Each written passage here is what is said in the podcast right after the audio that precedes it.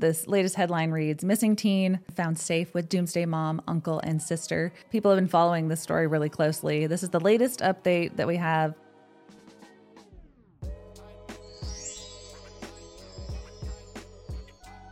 Published this morning from uh, East Idaho News. Nate Eaton, really reminiscent of this end of times, visions of glory. Kids are zombies. We need to murder them.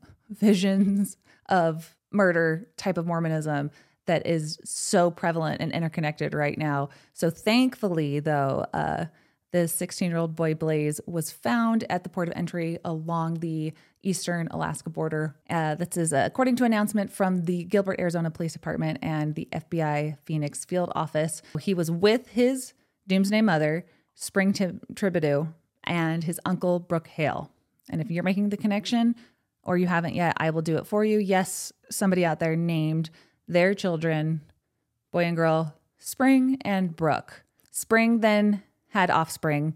The offspring were called Blaze and Abby. So, but Spring, Brooke, and Abby all believe that the second coming of Jesus Christ is imminent, coming any day down. The Blaze is coming. We named our son Blaze and now we're making sure that that's what Jesus will do to the planet through our son. I don't know. This one will play a pivotal role in the last days when Jesus comes and lights the whole world on fire. Who doesn't know his love like we do? Blaze. Blaze is actually a very Christian, biblical uh, revelations name. If you think about it, it fits. It really does. But Blaze's dad he's not with this. He's like, Where's my son? But the stories from the family, like the on camera interviews that East Idaho News has on their YouTube channel, I want to play a little bit of them. Uh, just how absolutely shocked and horrified that their worst nightmares had come true. Start from the top and t- tell me what you can. Monday afternoon at about 4:45 p.m. Uh, local time in Arizona, I received a phone call from my son in law, um, and I answered the phone call, and he said, Ben, our worst nightmares have come true. And I said, What are you talking about? He said, They've left. They're gone. And I said, Who's left? Who's gone? He said, Abby, um, Blaze, and Spring. Uh, Abby is his wife, Spring is his wife, and Blaze is my child, who's 16. Left to go to Boise, Idaho on a flight from Phoenix Sky Harbor direct to Boise, and that Brooke Hale, who is my brother in law, um, my wife's brother, was waiting there to pick them up.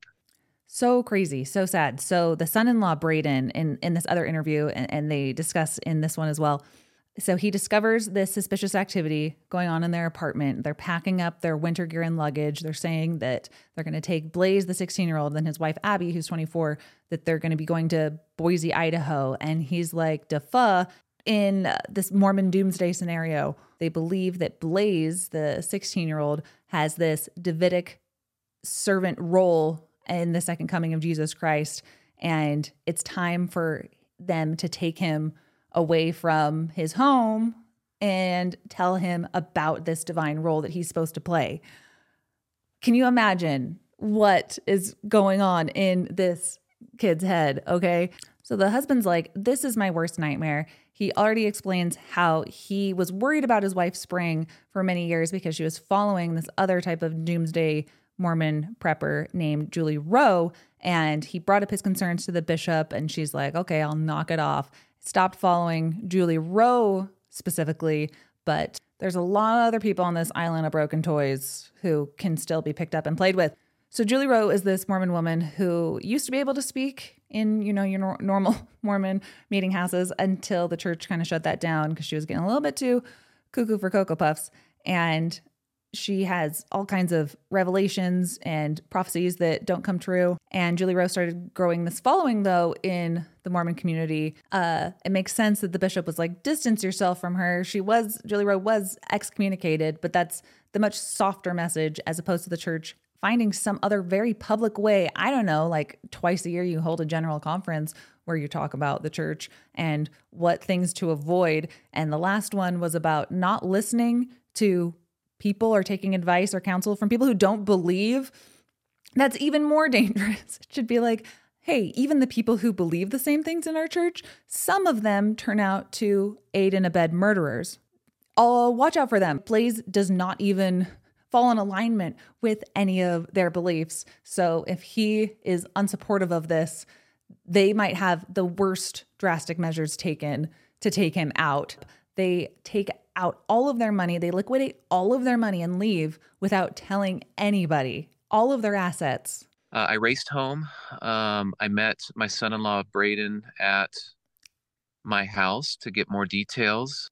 He said that his wife, Abby, um, had asked him to come home early for lunch because she was not feeling well and needed to go to the doctor. So he came home at about 10:30 a.m.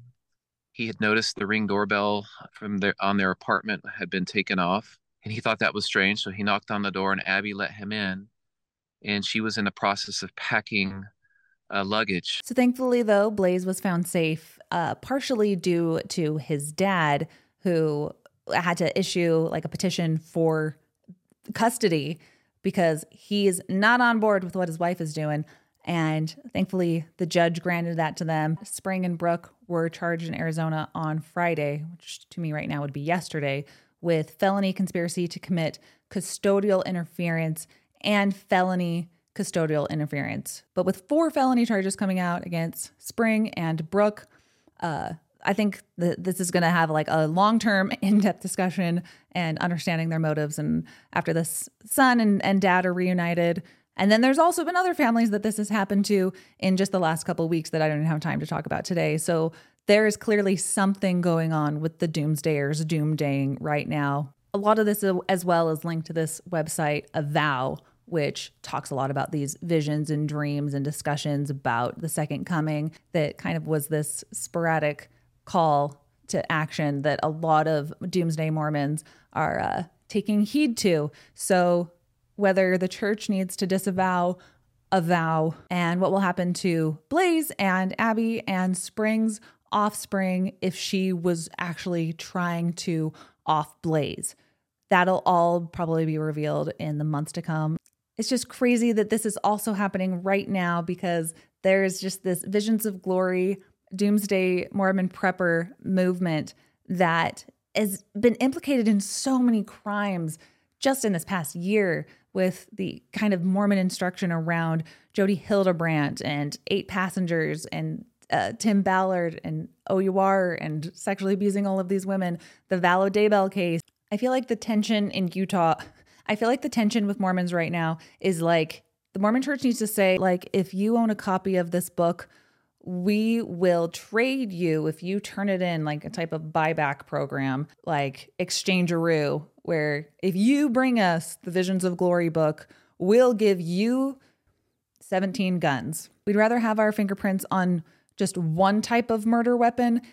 I think that the Mormon church really needs to get to the bottom of how many of their members believe in this type of religious fanaticism. And then while they're busy doing that, the rest of us can take a stand back and look at all of these interlocking cases and what they all say about the Mormon church, what it says about the type of incubator the church creates to facilitate this type of religious fanaticism that they benefit from upholding to a certain extent.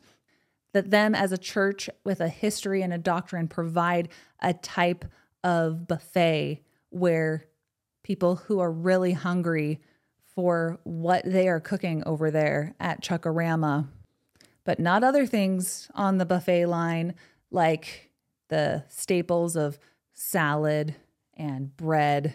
Like, be like Jesus Christ. Stay on that side of the salad bar, but then you have these other schisms of Mormons who are they they wanted to pay entry into the buffet, but they blast right past that salad bar of Christ and they're straight for the dessert bar, filling up on plate after plate, going back and forth of jello but there are some people within the Mormon church right now who think that just because they're in the LDS church, or in this case, a Chuckarama, that they can't be told what to do.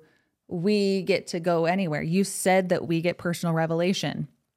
What's the difference between a buffet and personal revelation anyway? If you want to go fill up on nothing but jello, aka doomsday apocalyptic beliefs, you technically can do that at Chuckarama slash Mormonism, and that is the problem. But yeah, what a crazy story. What is happening? If you have any other comments or questions or things that you'd like to add, please do so in the comment section. Something is going on right now in Mormonism. I want to keep following this because it ties into everything. So I'd love to keep being able to put out this content and talking about it, but hold my hand. Got to just like give you a real quick pitch on my patreon.com slash nuancehoe. All the links are in the description, but better yet, Patreon is actually free, mine at least, for the next like two weeks to join. And then you can get access to everything over there. So five bucks a month, because there's nothing like just small donations that all add up. So sub to my Patreon right now. Cost nothing to sub to that right now or my channel for that matter. Recurring donations, donor box Patreon. That's really what your girl is up to right now. So let me know what you think about this story. We have one single quote from Elder Oaks, the leadership of the Mormon Church, saying that, by the way, Utah is the fraud capital of the world. So that's an important thing to know.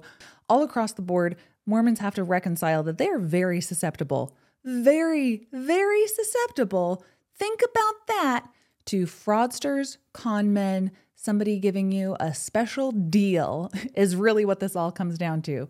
It's a special deal that I don't give this I don't give this information to everybody, but you actually seem really special. You're definitely want to gonna want to sign up with my uh, energy drink company slash in other venues.